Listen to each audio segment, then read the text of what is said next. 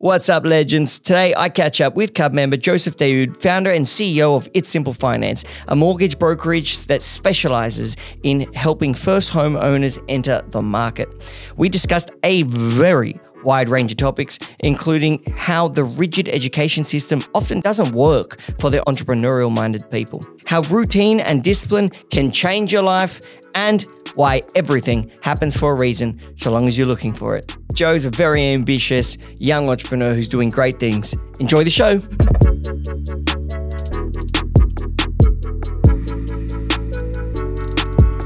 What has been happening since we spoke? It wasn't that long. It was what three weeks, four weeks ago. I think it was four weeks ago. I think you've gone overseas. I'm going overseas tomorrow. Couple things. Oh, you're leaving tomorrow. Well, you're Yeah. gonna have to excuse me. I just got back yesterday, and my brain is scra- is jet, I'm j- so jet lagged. So I'm gonna, i- if I'm saying anything stupid, listeners, that that is why. but but um, but it's good to good to get you on the show finally. Thank you so much. How long? You haven't been a member of Cub that long. How how long have you been a member? I think, if I remember correctly, I joined at the start of 2022. So if I recall About correctly, a year and a half.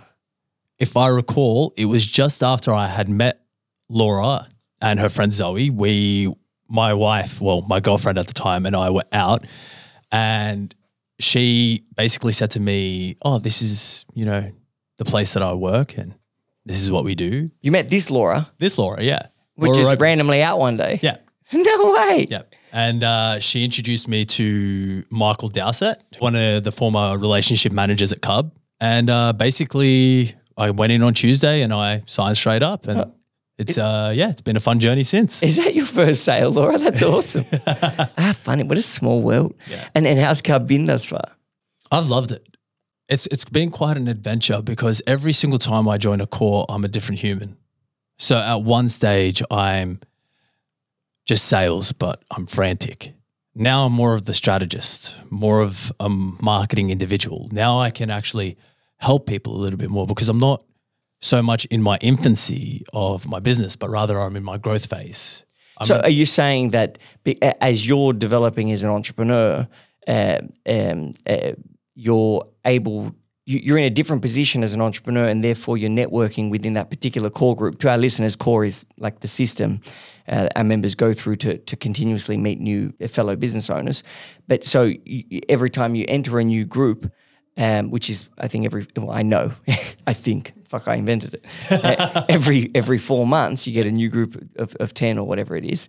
Um, you're in a new position, and therefore you you get something different from from that particular group of people. That, that's exactly right. So I still remember the first time I joined a core. I had been, you know, running my business for a year and a half, and all I wanted to do was impress people. So you know, I'm selling the business, or I'm selling who I am. I'm selling my capabilities, and I'm just trying to grab whatever I can, whatever I could pull in. Now it's more so, no, I'll sit back. I'm still passionate. I'm still always, you know, telling people what It's Simple does and what It's Simple Finance does. But I'm not doing it in a way where I have to try and, you know, pull revenue out of it, or I'm not trying to do it in a way where um, I'm trying to build that partnership or a strategic partnership. I'm doing it in a way of that's just authentic because It's- I've gone a- through the journey. Yeah, it's a really interesting point.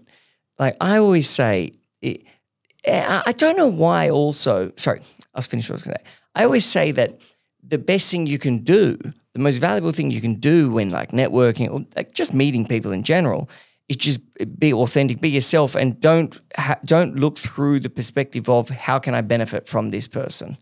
You don't look through that perspective at all. In fact, don't even look through how can they benefit from me. Literally, just look through. Well, do I like what do I like about this person? You know, am I connecting with them? You know, what's their story? Wow, I'm really impressed by that. I can relate to that. I felt that sense of ambition as well. Like it's about building any connection. Uh, some people you don't want to connect with, but building a connection is is the key, particularly with people you see yourself having that relationship with. But for some reason, like what you're saying is is so true. It's when you're new in business, and I, often I found this with young men. How old are you? I'm 32. Yeah. So often I find this with young men, like including myself, is they haven't yet, like particularly at the start of their career, they haven't yet like prove, proven themselves as to what they believe they can do in their head is not is not actually happened yet. And so there's an element of like, um, yeah, I want to impress people. I want to show people how good I am. But but somewhere they people realize and learn like, and, and the quicker you learn this, the better. Is like just don't worry about trying to show people how good you are. Worry about trying to build relationship with someone. Trying to show them how good you are as a person, and not trying to show them just just being yourself. You know? So I think what was happening with me is because I've always, you know, been at the top wherever I am, and I don't say that with uh, arrogance. I just say that with Facts. actuality. Like it's just, oh, I work here. Okay, I'm doing the most. Like I'm, I'm at the top of the leaderboard. I'm competing in this competition. I just, that's who I am. I'm just hardwired like that. So when you're starting a new business, you learn that people don't trust it straight away. They trust a brand. So let's say I'm Joseph Daoud and I work for Macquarie Bank. This guy's from Macquarie. The Macquarie Macquarie Bank's nickname is the Millionaires Club. They make millionaires. That's that's what it is. Joseph Daoud from It's Simple Finance. What's it simple? That's too simple. I don't like that. And they kind of back away. So I think that's why I was kind of pushing because I was like, whoa, whoa, whoa, whoa, whoa. I'm top of my game over here at a place that they call it the millionaire or the billionaire factory or whatever the, the Millionaire maker. yeah, the millionaire maker, whatever the tagline is for Macquarie. I'm Not the official tagline, we'll Yeah, say. This but I'm at the top there. And then all of a sudden I go out go out on my own and it's a completely different thing. Joseph Daoud has not changed. Okay. I'm still able to get the same results. But you got to build the brand behind you. And I think that's what I struggled with when I first got into business on my own. Thankfully now I've been able to build the brand and you know everything, but you learn so much jumping in. so interesting. So yeah, but it's it's like you're the same person. You're capable of the same thing, but before you had the big brand behind you, it gives you that, I guess, uh, social proof or that that uh, prestige. And then when you do break out on your own to start a business, you you don't have that anymore. It's kind of like, oh shit, how do I get that that that social proof? Um, and and I really think the answer is just time and doing good work for clients. Like, um, the more time passes, the more clients you do good work for, and the more relationships and, and people know what you do and trust you. It, it, it just it just slowly, and also people seeing you do well. You know, like I can relate. Like with Cub, when we first started, people didn't really believe it. You know, what is it? Who's there? Um, but you know, they might have thought about joining in year two, and they were like, mm, still looks kind of you know, I don't know, it's only been around two years. Is it even going to last? But then by year five, they're kind of like, okay, wait a second, this has been around five years. Maybe I should check in. And then there's some people even more skeptical. You know, it comes year eight, and they're like, okay, well, I've, I've got to join now. They, they're clearly expanding and growing, and I've watched them expand and grow. It has to be good, otherwise they wouldn't be able to do that. Therefore, I should definitely be joining. You know, it, it's a time thing. Mm-hmm. It's it's you know, my dad is 68 years old. He's been in property for 45 years. No matter what, he's been in property for 45 years. He's developed that authenticity. There's proof behind his brand, his personal brand. When you go off on your own sometimes, it takes a little bit of time to be able to build that up. It's funny that you actually say that. We just celebrated three financial years at It's Simple. And we're getting more people come across now than we did at the start. At the start, we were fresh, we were young, we were hip. There were different colors. It was a different way to take on finance. Now, three years later, there's proof in the brand. So the people that we're getting, you know, attracting to our business now, they're a little bit more legitimate. They're a little bit more willing to jump over because they're like, oh no, these guys have been around. They've got all these, you know, five star reviews on Google, whatever it is. They've got brand authenticity. Let's jump on with them now. So you, no matter what time, it's a huge thing. It takes one year to be one years old. It takes 10 years to be 10 years old. And it's the same thing with business. You know, Cubs been running now for nine Eight- years? eight years. Eight years.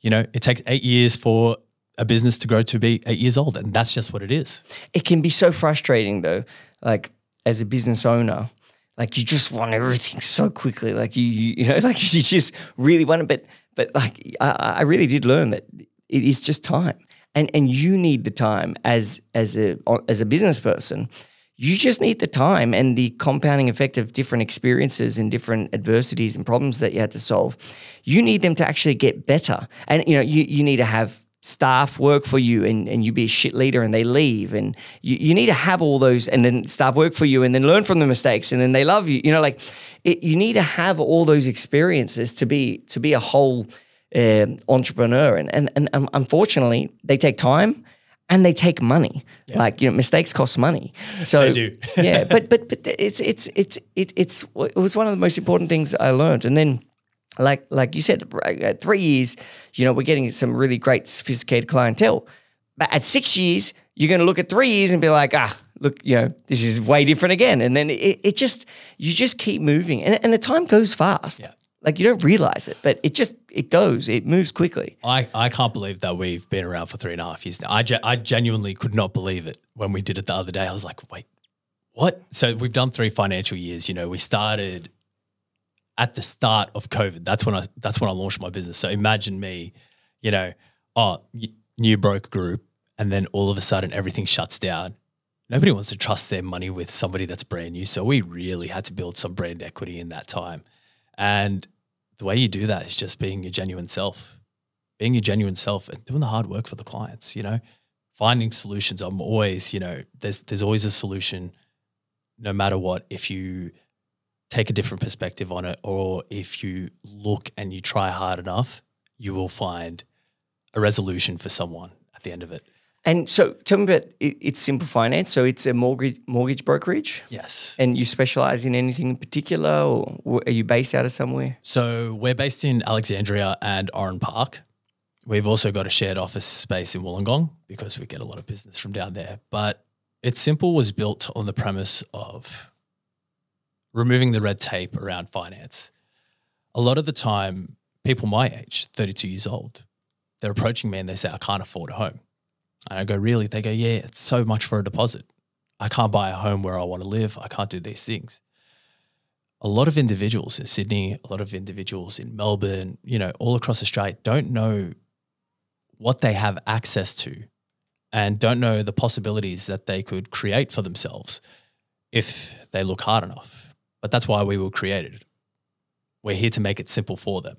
We kind of like to think of ourselves as the older brother of the first home buyer. We're here to help you. We're here to guide you. We want to make you feel like you're at home when you are with us, and then we can all grow together. A lot of the time, the senior clients that we've tried to attract previously have great broker relationships. They've got great banking relationships. It's very hard to get somebody to move over if they've got a great relationship. What do you mean move over? Like uh, have a, a new employee or a new partner? refinance, let's say as a customer. So let's say we've brought someone in and we want to, you know, take on their loan or we want to create equity for them or we want to create investment opportunity for them. It often takes someone being scorned by a bank or something along the lines of that. So the premise behind it simple was let's focus on the first home buyers. Let's really focus in on, you know, the young hustlers, the 22 to 35 year olds that want to get ahead and they want to get ahead through property. And that's where we've really found our niche. And so you're focusing on the first home buyers. You you're basically uh, trying to make it. I, I read somewhere you, you're making it. You believe that uh, all young Australians have the opportunity or should have the opportunity to, to to be wealthy, to build wealth through property. I look at Australia and its growing population. We've got a net migration of about 400,000 people coming in this year. We've also got 50% less development approvals. So we need to put these people somewhere. But when supply and demand meet each other in that way, all we can see is prices going up. We've seen this in the rental market recently. And when rents go up, shortly afterwards, the value in property goes up. The only reason why the value in property hasn't shot up recently is because the interest rates have come up so high. So I believe that if we can get, you know, young Australians access to property, they can build themselves some serious generational wealth. We're a very young country with a lot of space. We've got sprawling cities. If you look at Sydney right now, we've built a second airport, one towards Badgerys Creek. There are a lot of pockets, there are a lot of suburbs out that way where you can build some serious wealth. And if you are given the correct information and if you are given the right older brother that can guide you to make smarter, better investment opportunities, then you could become a very wealthy person within 10 years. Is this your first company, or were you always in business, or you? I think you said you're in banking before or something. So I started off at Macquarie Bank, but even before that, I was a personal trainer for a period of time. Uh, How old were you? I, I will still never forget it. I was, I think I was 20 years old when I started my first business. So- And were you always into fitness? And no, not at all. I was, um, I left school and I was uh, 124 kilos, Holy shit! just How, how tall are you? six foot one. Oh, you're pretty tall. But how much you? How much are you now? I'm, I, I float between 88 and 90 kilos. So, Okay. Wow, that's a big drop. so with fitness, so what happened was I left school and I had no ambition. I had no direction. I had a lot of bad teachers, and I'll get into that in a second. But as soon as I left school, what happened was I wasn't in the routine of 8:30 a.m. going somewhere that I didn't want to be, being there for six hours a day, having zero motivation, and then leaving and going to myself, okay, what do I do now? Let's go open a packet of chips. I left school, I think I was a 124 kilos. By the time this was back in 2009, by the time I was midway through 2009, I was 131 kilos. By the end of 2009, I was 90 kilos. I had lost 41 kilos in a span of like 26 weeks. It was insane.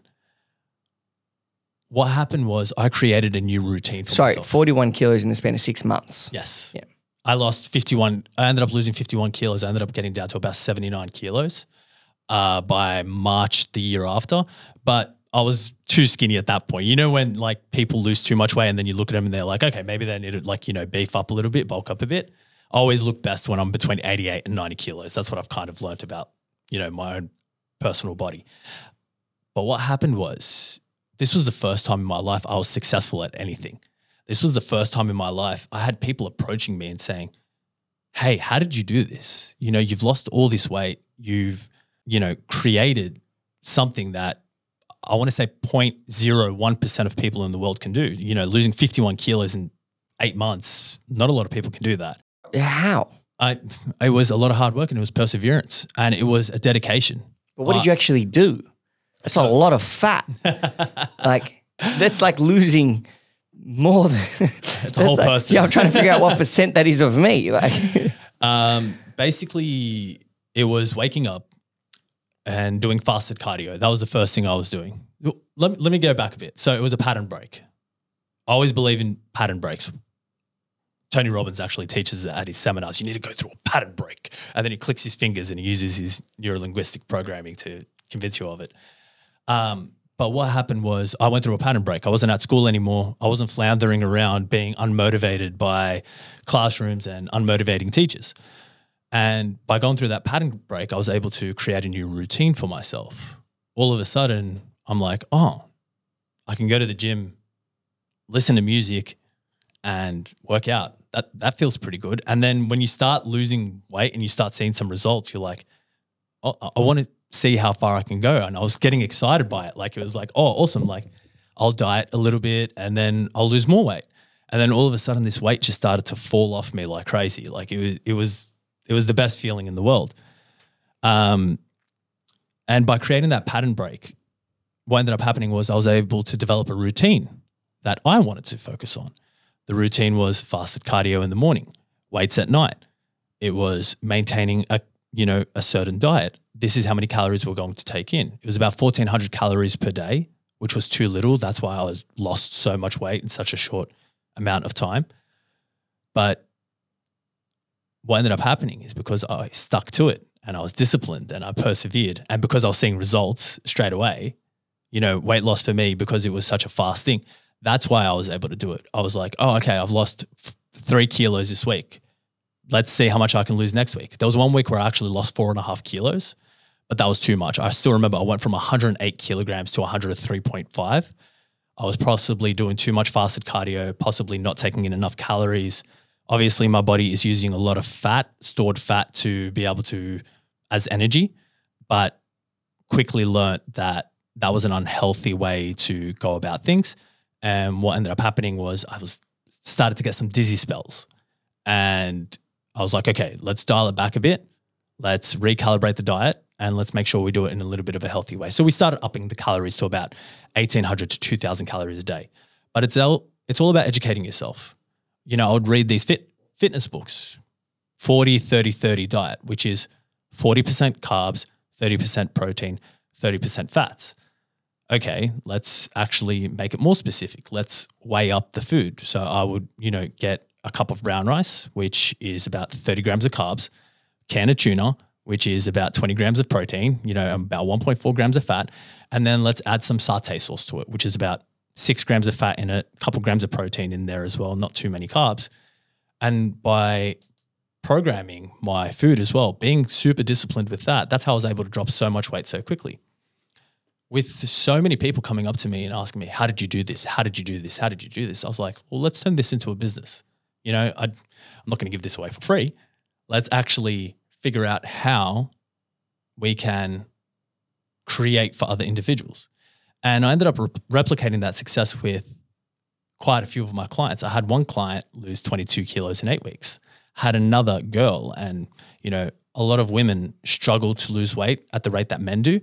She lost 30 kilos in six months, which is remarkable.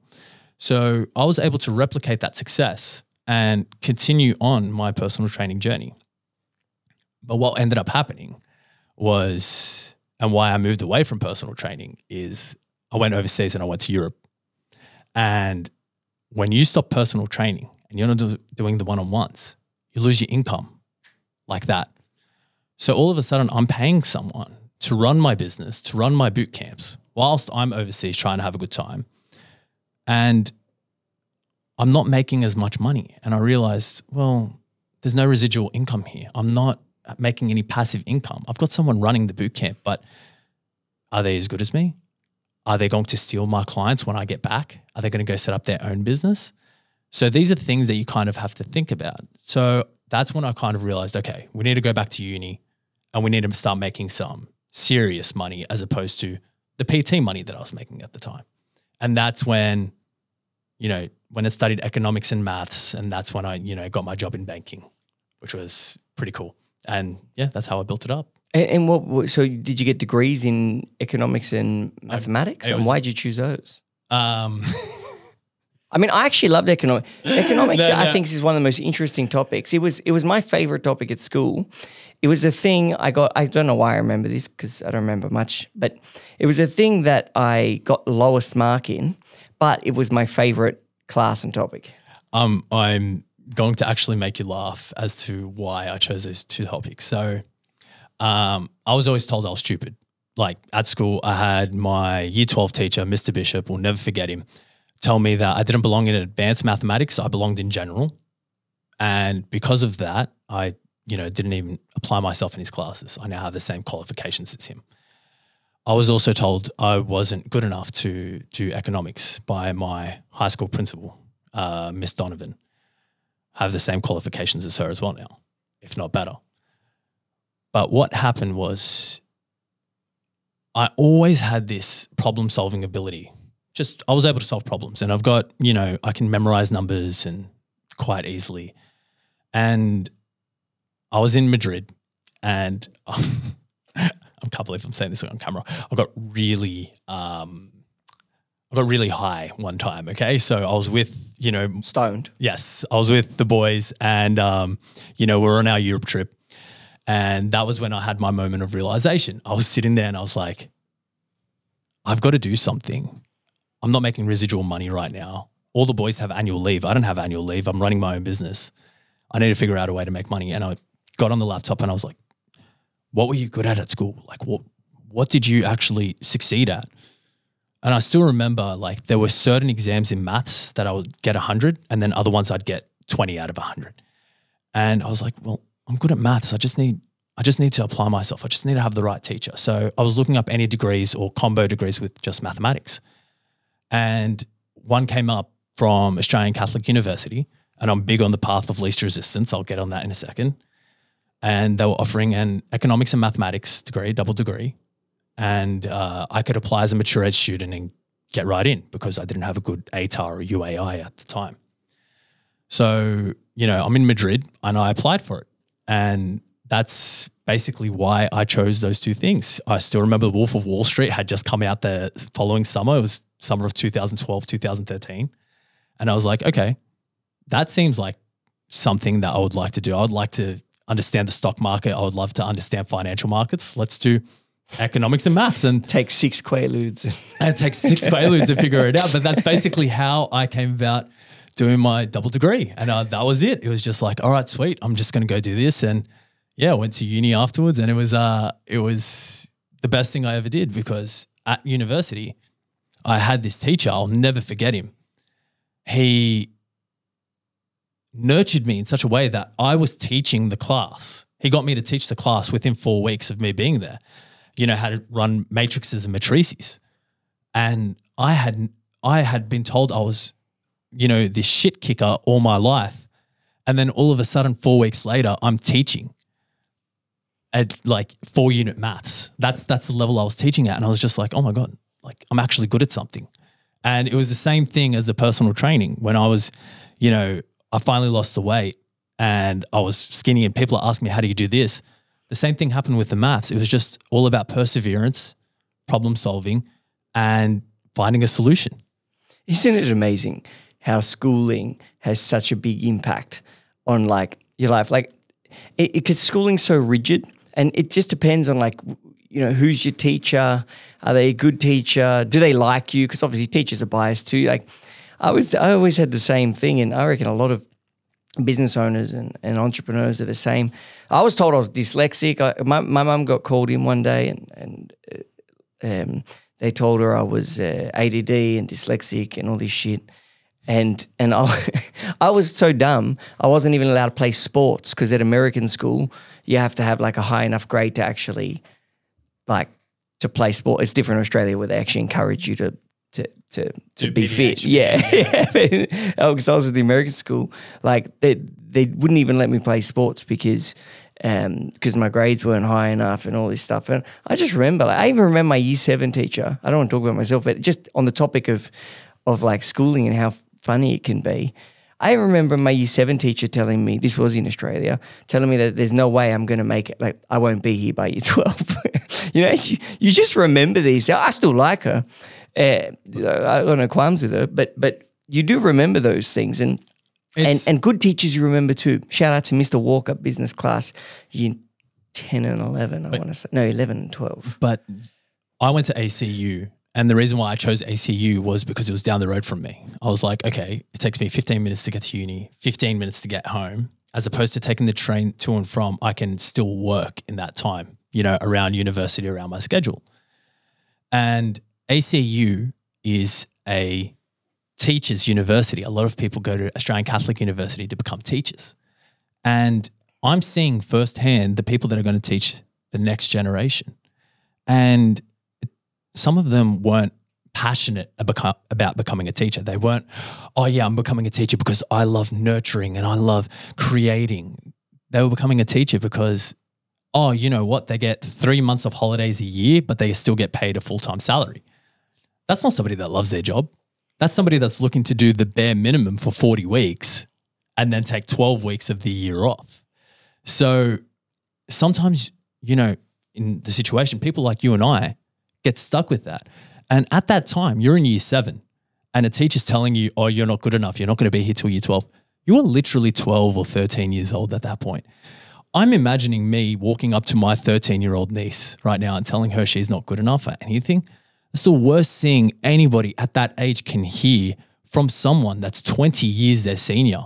Like, you can't be saying that. I agree, but I don't blame her. Like, do you know what I mean? It, it just and also sometimes also in life you got to learn like to be tough. Like, and it's good to learn at a young age anyway. Yeah, like, but some of us aren't wired that way. I wasn't wired that way. I was I wasn't a tough kid. I was, you know, I developed late. I was a late bloomer. I was this, you know, chubby fat kid and then I'm getting told, "Oh, you're not good enough at this as well." That's to that's to Yeah. destroy me. Yeah. So I can okay, maybe for some people they need a bit of tough love.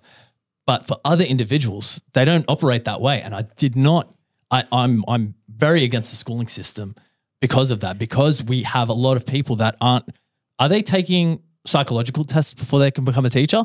Are they taking, you know, uh, leadership programs, you know, like the one that they offer at Cub? Uh, that's a plug for Daniel right there. Are they doing those kind of things? No, they're not. They're just throwing these people in. They pass an interview. What can you teach? What did you specialize at university? Oh, this is my, you know, dip ed, and these are the subjects. I'm going to do maths, history, economics. Okay, perfect. Throw them in.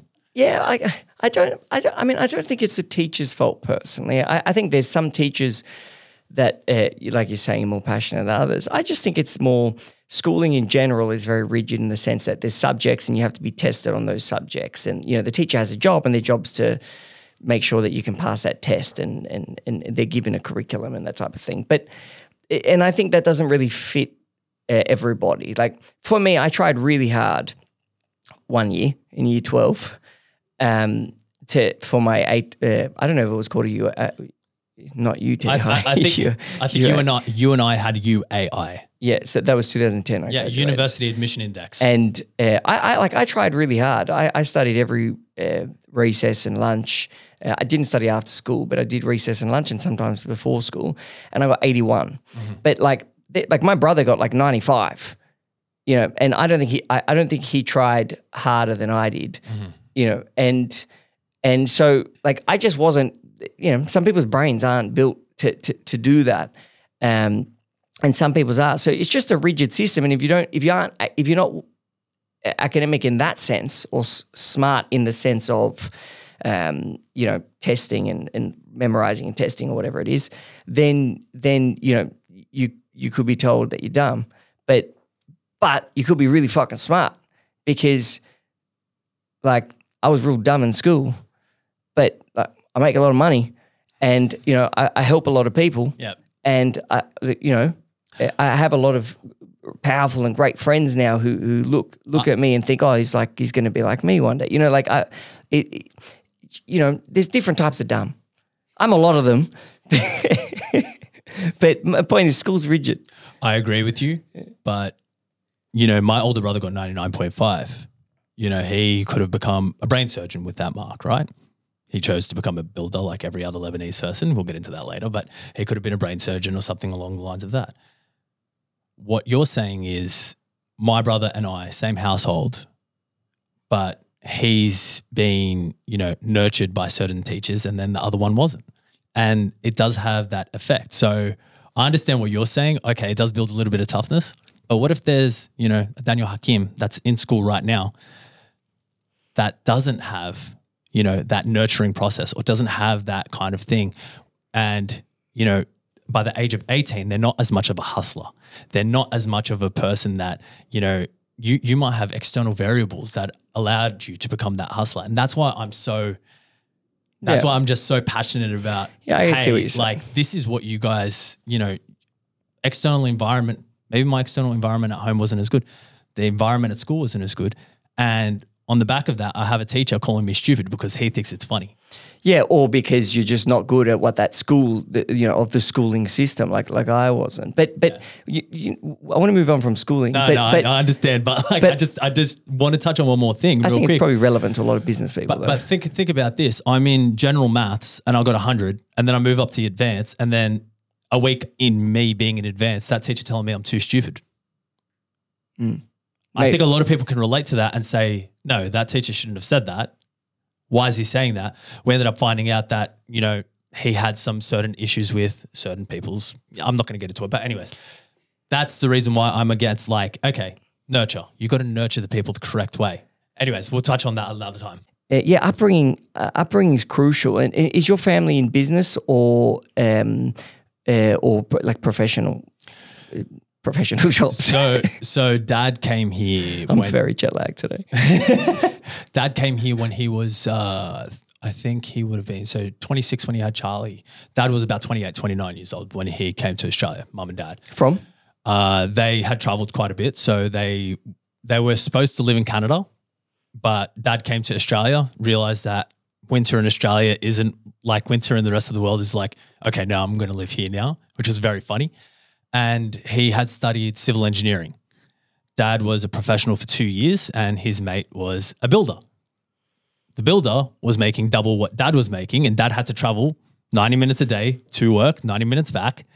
And on the back of that as well, the builder was also able to spend more time with his family, able to take three months holidays to Lebanon. Dad goes, oh, that sounds that sounds like it's a lot more up my alley. So dad moved from civil engineering into construction. He went and he got his builder's license and he started to do a lot more property development and he moved into that space. So dad was always an entrepreneur. Mum was a stay-at-home mum. So mum, you know, we had five kids. I'm the youngest of five. There's a nine-year age gap between my oldest brother and myself. Mum had her hands full.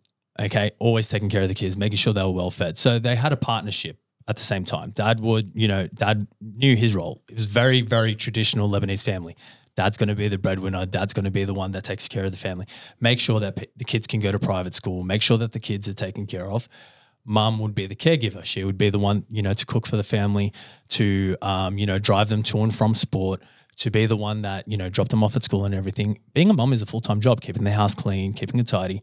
With five kids in that age bracket, that's going to be an extremely difficult thing to take care of. Yeah, I well. always say raising humans is the hardest and most important job you could possibly have. If you were to put a wage on raising human, or at least an earning on raising humans, and the future impact that that would have on society, yeah, and the contribution you're giving to society by doing that, like it would be the highest, you, you know, because it's the most important That's exactly it. job. Like my job is uh, uh, helping business owners build relationships that help them be entre- better entrepreneurs and and better serve society through their businesses. Mm-hmm. But that isn't as important as raising human beings to be beings that can co- positively contribute to society. That's exactly right. That's the most important job. you That's know? that's exactly right. So that's crazy. The, the government should pay some. they should start paying. I don't want to say that. They're going to start taxing me more than doing that.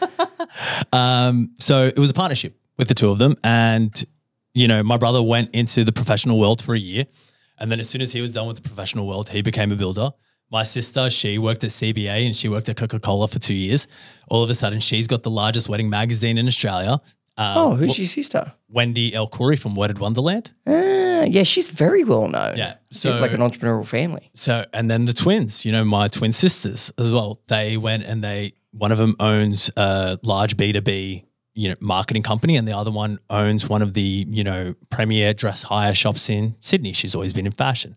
So, everyone in the family did the exact same thing. They went to the corporate world for one to two years, and then they went and started their own business because we're all wired the same. We're too passionate we're too fast and we do not like being told, no, you have to stay in that role for 18 months and then you can think about a promotion. Or you have to stay here for three years and then you can think about a promotion. None of us were like that. We're like, no, no, no, no, no. Let's go make some money. Okay. I don't want to be held back because of the way that my dad is.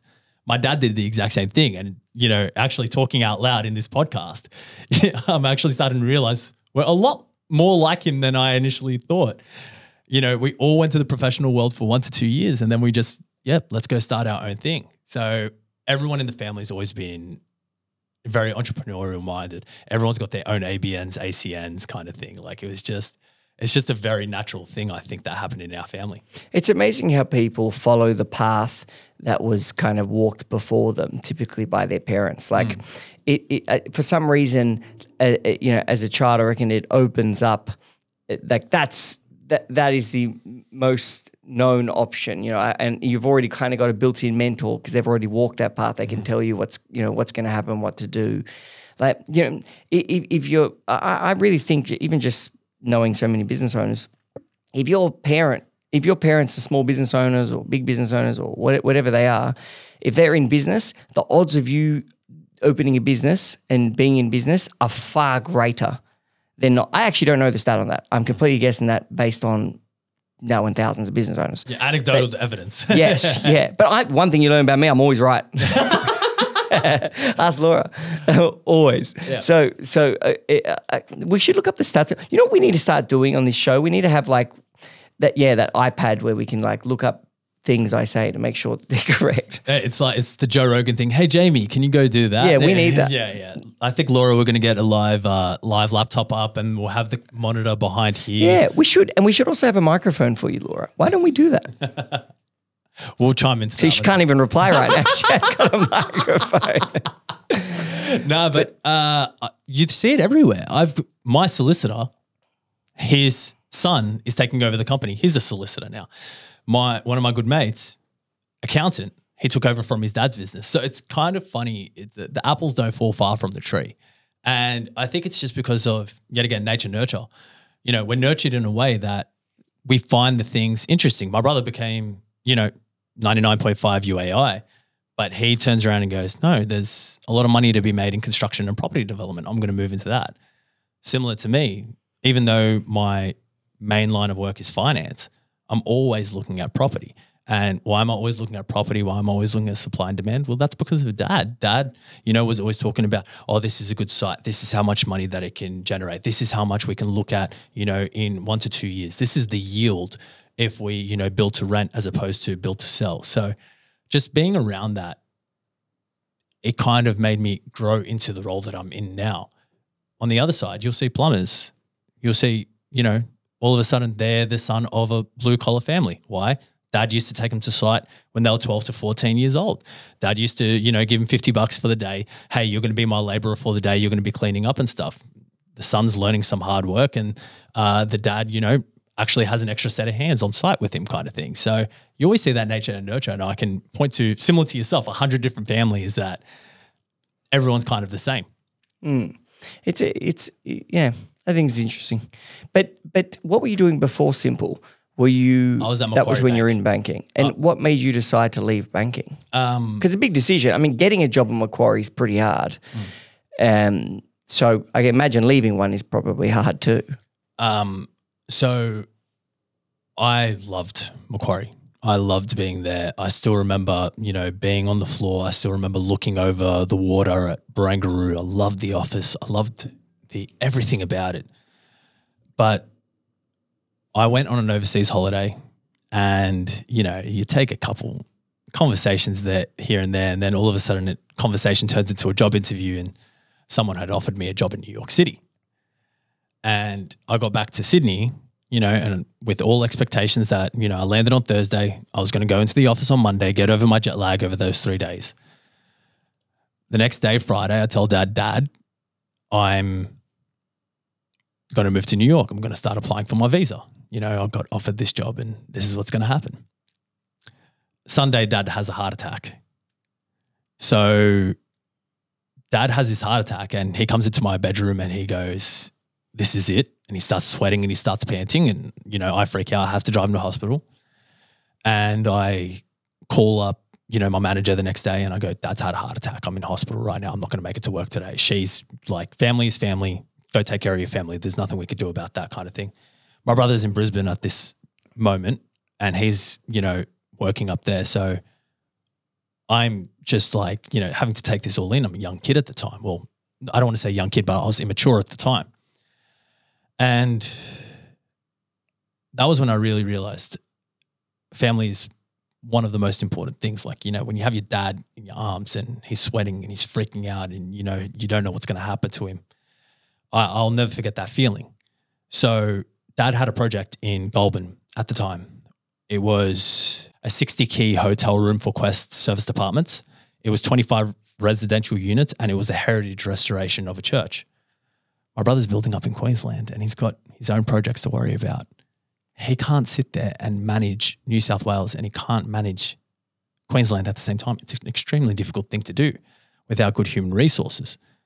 I said goodbye to New York. I was like, no, nah, not going to do that anymore. And I said, all right, I'll leave Macquarie and I'll I'll come work for you, dad. And that's how I got into, you know, property development at the same time. So I was thrust right into it.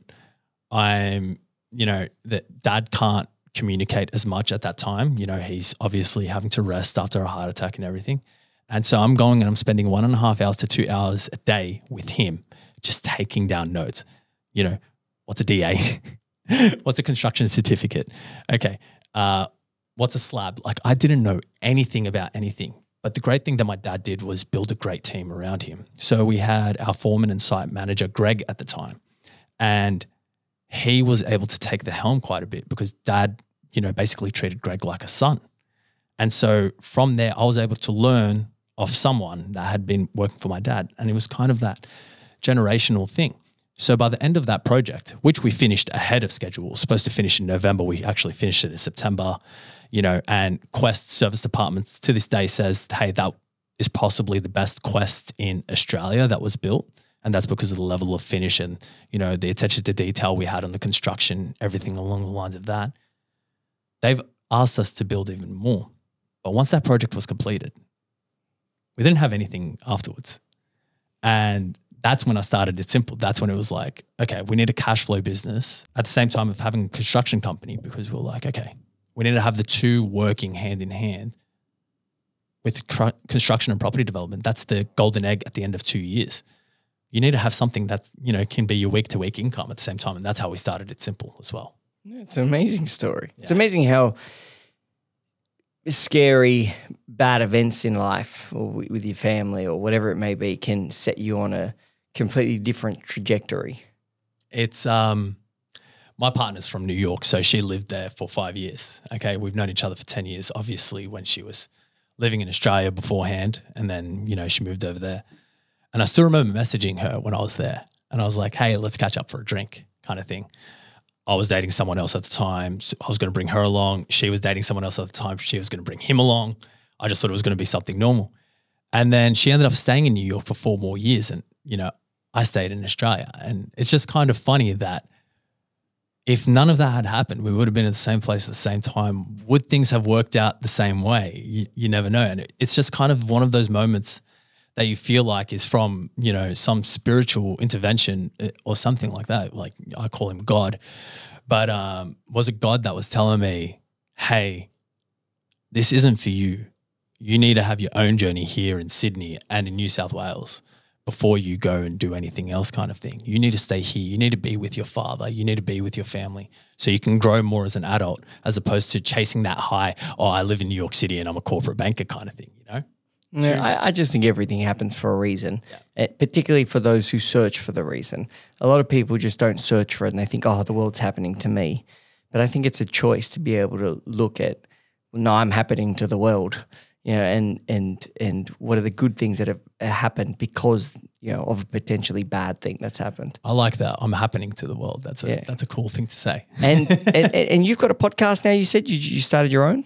So we started the finance show with Joe just because. I like that name. Thank you. Uh, basically, you know, we're, we're in home loans, we're in finance. If you turn on the TV right now, three ads for home loans one from Commonwealth Bank, one from St. George, and one from NAB. You know, any point in time. You turn on the radio, any point in time. So we are literally competing against companies with these billion dollar marketing campaigns trying to squeeze out the middleman. They're trying to squeeze, you know, out the the small guy at any one point in time. Why wouldn't they? You know, they they have shareholders they need to answer to. They have, you know, people working for their bonus. So they're always going to be going after these things. But what they don't have is individuals. And when you start a business, you are the business. You are the backbone of the business and you are the media, you are the PR, you are the marketing, you are everything. So I discovered the finance show with Joe was going to be my best avenue to be able to tell people or to be able to interview people or to be able to educate people on what they need or what they can use to be able to make themselves wealthy. At the end of the day, it's simple was built on one thing make every Australian a wealthy one any person that comes into contact with our business a wealthy person. And we bring buyers agents on, we bring solicitors on, we've brought club members on, we've accountants, real estate agents, other mortgage brokers. We bring them on. Why? So that they can educate our listeners and they can teach them, hey, you go and save $25,000. You can go buy yourself a $500,000 property. Might not be in Sydney, might be in Perth. But this is how many people are moving to Perth in the next year. This is their trajectory. This is how much the net migration is going to be. Okay. The buyer's agent, by the way, has told them that on the podcast. Okay. What's the estimate of how much they can, you know, possibly make in equity in one to two years? Oh, we put that out. All of a sudden, someone who has zero financial aptitude, has never taken a finance class in their life, you know, they've studied art or they've studied, you know, personal training or they've studied, um, I'm just trying to think of something else, marketing. They don't know a single thing about home loans. All of a sudden, they listen to our show, they go away with a wealth of knowledge, and they can start building for themselves as well. It's the finance show with Joe The finance show with Joe, yeah, that's correct. and Spotify and, and Apple. Spotify, Apple, everything. You know, Oh, we'll leave it in the show notes afterwards. But having that show allowed us to compete against the big banks, and it allowed us to, you know, create an edge for ourselves. And I think you know just as well as me, and everybody that comes on this show, there's always some sort of edge that they end up creating that they hone in on, and that's what allows them to really build their business afterwards. Yeah, everyone has a strength. Like, I mean, I just do this show because I like talking to people, and and like, no, un- understanding business owners is is what I need to do for for a living. And I, and sorry, the reason we started this show was because we wanted to provide some value or as much as we could to people who weren't Cub members or who weren't eligible yet, or you know had just started their businesses and and, and whatnot. But I think it kind of grew past that. That was through COVID. It grew past that, and then it just became enjoyable to do. And and now there's a lot of people listen and like email us and like it. So it'd be shit to stop because they'd get angry at me and, and uh, have I'd lose fans. But um, but it's just good fun. I like speaking to people. But thank you for coming on. We do have to wrap up. Oh, do we? Okay. I had so much more than I wanted to chime in on, but okay. We do. No. And to our listeners, if you want to get in contact with Joe, you can go to cub.club forward slash podcast and find out more information there. You can get on his podcast. Sounds pretty good. Um, and you can get in contact with him. Uh, and if you want to catch up with Cub on social media, it's at Club United Business on Instagram. Joe, thank you so much for coming on the show, my man. Daniel, thank you so, so much. I enjoyed every second of it. Yeah, we spoke a lot about schooling, though. We've never spoken about schooling that much. In a play. Anyway, i I'm- think it's relevant. Uh, yeah, I, I can chime. I could talk about that for days. Anyways, I'm And shout out to all the great teachers out there. Thanks, Joe.